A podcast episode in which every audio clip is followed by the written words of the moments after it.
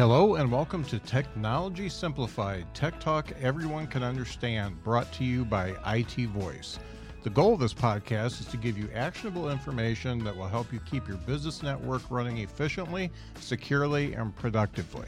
Through this podcast, we will keep you up to date on the ever changing technology landscape so you will be equipped to run your business effectively. Each episode will be free of undefined acronyms and over technical jargon. Feel free to subscribe on your favorite podcast app or check out IT Voice for future episodes. We look forward to helping to keep you informed. Hello, everyone, and welcome to Technology Simplified by IT Voice. Tech Talk everyone can understand. I'm your host, Will Slappey, and today we have Jake DeMille with us, joining as our guest. He is the leader of the VCIO team at IT Voice. Hello, Jake. How are you today? Doing well. How you doing, Will? Doing great. So today our topic is phishing. Uh, so can you start off by telling us what is phishing? Well, phishing ultimately is a type of malicious attack that bad actors are going to use to convince normal everyday people to either give them information or install malicious software on, on their computers. I thought you were going to give me some sort of uh, uh, thing about how it was hooking up bait and uh, hooks and that kind of thing, but uh, you went the right route, route with it. But just so all our listeners know, we're talking about P H I S H I N G, not the phishing spelled with an F that sometimes people, uh, you know, think of when they hear the term. So, um, tell me, why is fish, phishing such a continuing problem for organizations? Well, phishing's tough because it really tar- tries to play on the heartstrings of the of the end users. It's an attack that you don't really recognize as an attack. It goes after people that ultimately think that they're doing the right thing. And the only real way to help stop it is through that education of all those end users. So, can you give us an example of what phishing looks like, just so we're real clear on uh, what we're talking about? Absolutely. So, uh, a kind of generic email phishing campaign might be a email that comes in that looks like it's tagged with a common provider like Amazon or something. You might say, "Hey, uh, we here at Amazon uh, have seen some unusual uh, account activity with your account. Please click the link here to reset your password." When you click on the link, it then takes you to a place where it will look like an Amazon website and uh, you'll enter your credentials. When in all actuality, what's happening is you're entering your creds into a database uh, that a bad actor will then use from there to either um, mimic as that end user or they'll sell it off to, to someone else who will kind of take the next steps there.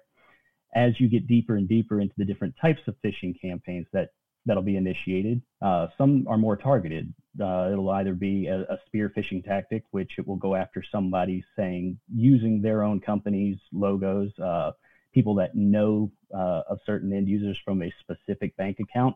So it will be more custom tailored to that end user. Uh, or there might be an example of something like whaling, where a CEO might be targeted from a specific organization, uh, or a CFO uh, is more traditionally targeted, asking for things like wire transfers. So lots of different kinds of, uh, of different phishing accounts, just really depending upon the uh, the target and who, who's going who's being gone after at the time.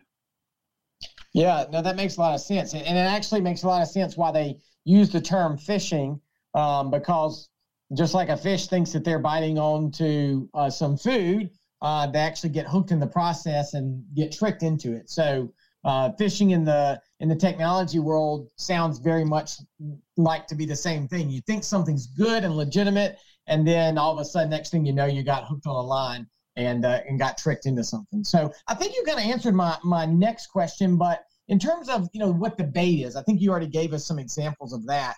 Um, but you know, talk a little bit more about what the bait is, or, or how do scammers you know attempt to pressure people into gaining that trust uh, and ultimately, you know, just trick them into to thinking that hey, you know, this is uh, this is good for you uh, when it turns out not to be. Sure. Well, so the bait can be a wide range of things, um, and that really depends on how targeted the actual attack is. The bait can be anything from casting really that wide net in a phishing attack of, you know, who can I uh, can I send this targeted email out to say, you know, thousands and thousands of people, and I'm my expectation is is that I'm going to get one, maybe two uh, different people to react on it.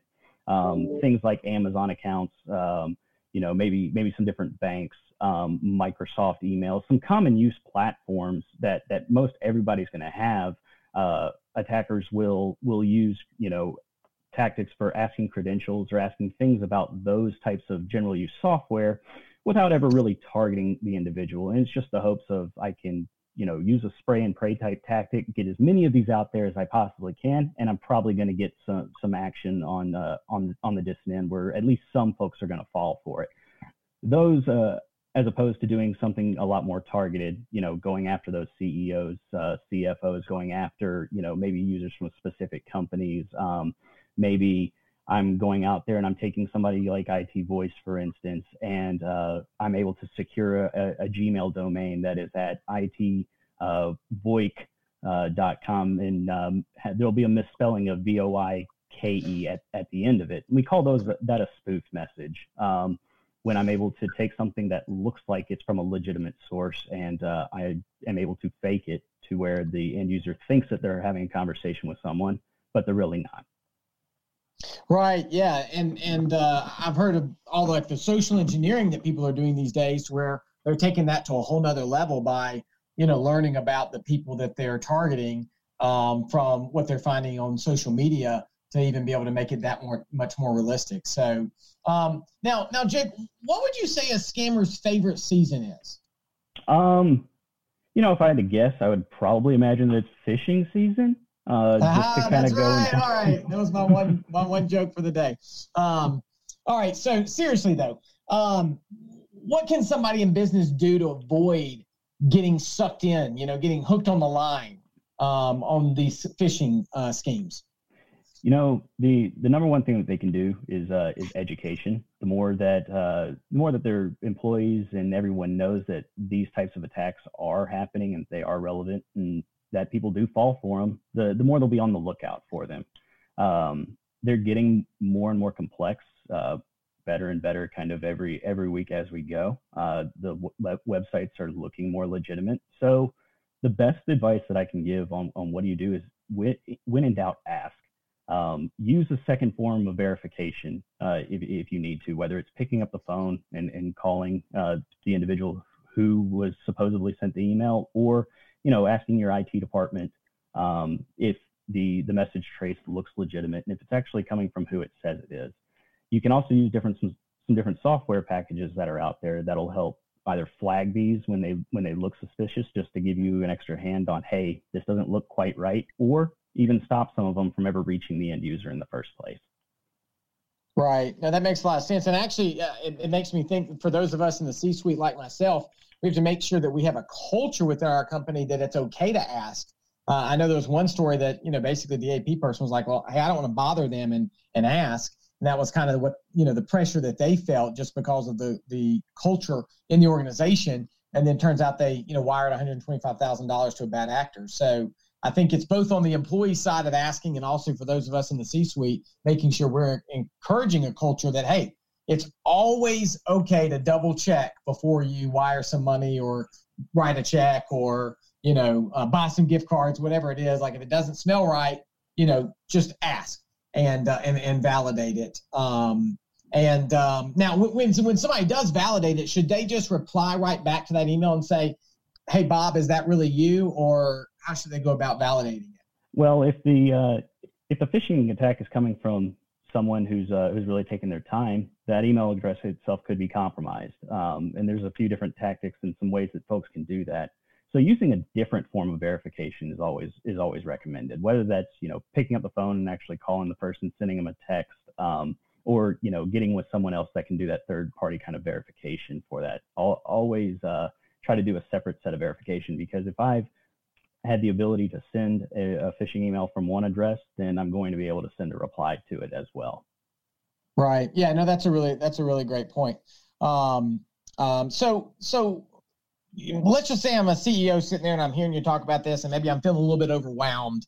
Um, you know, with this just seems like a whole lot in terms of to do, and you know, maybe I've I've been hit, or at least I'm feeling vulnerable out, out there. Um, are there any resources outside of the company that somebody uh, could go to to get help in this area?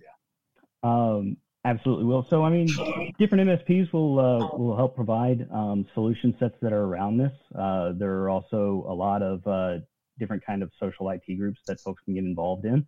Um, the different there's several different security providers out there uh, that that specialize in these type things, or you know even just pointing employees to start listening to podcasts such as this, uh, kind of start building the building blocks on that education uh, type of, of, approach to this. Um, it w- wouldn't be happening if the tactics didn't work, and the tactics are going to continue to evolve. So uh, an individual that's running the company, they can't be expected to keep up with all the latest trends that are going to happen. So really kind of engaging some some different third parties that are that are real experts in this field and that are going to be on top of the attacks tomorrow uh, is what the the folks should be looking out for. Yeah, that makes sense. Yeah, it makes sense. Just like I have an outside accountant or an outside attorney that helps helps make sure that we keep things in line on that. You know, I need somebody outside on the technology front that can help make sure that we're up to speed on those threats uh, to our business. So that makes a whole lot of sense. Well, Jake, thanks for uh, your time today and joining us uh, here on uh, Technology Simplified by IT Voice, tech talk that everyone can understand. And as Jake said on the, his last point there, um, we love it to have uh, you know people listen in. So please spread the word. Uh, we love it if you would like give us a, a good rating um, as that helps us um, get more listeners as well that way. So we appreciate everyone listening in today. Thanks, Will.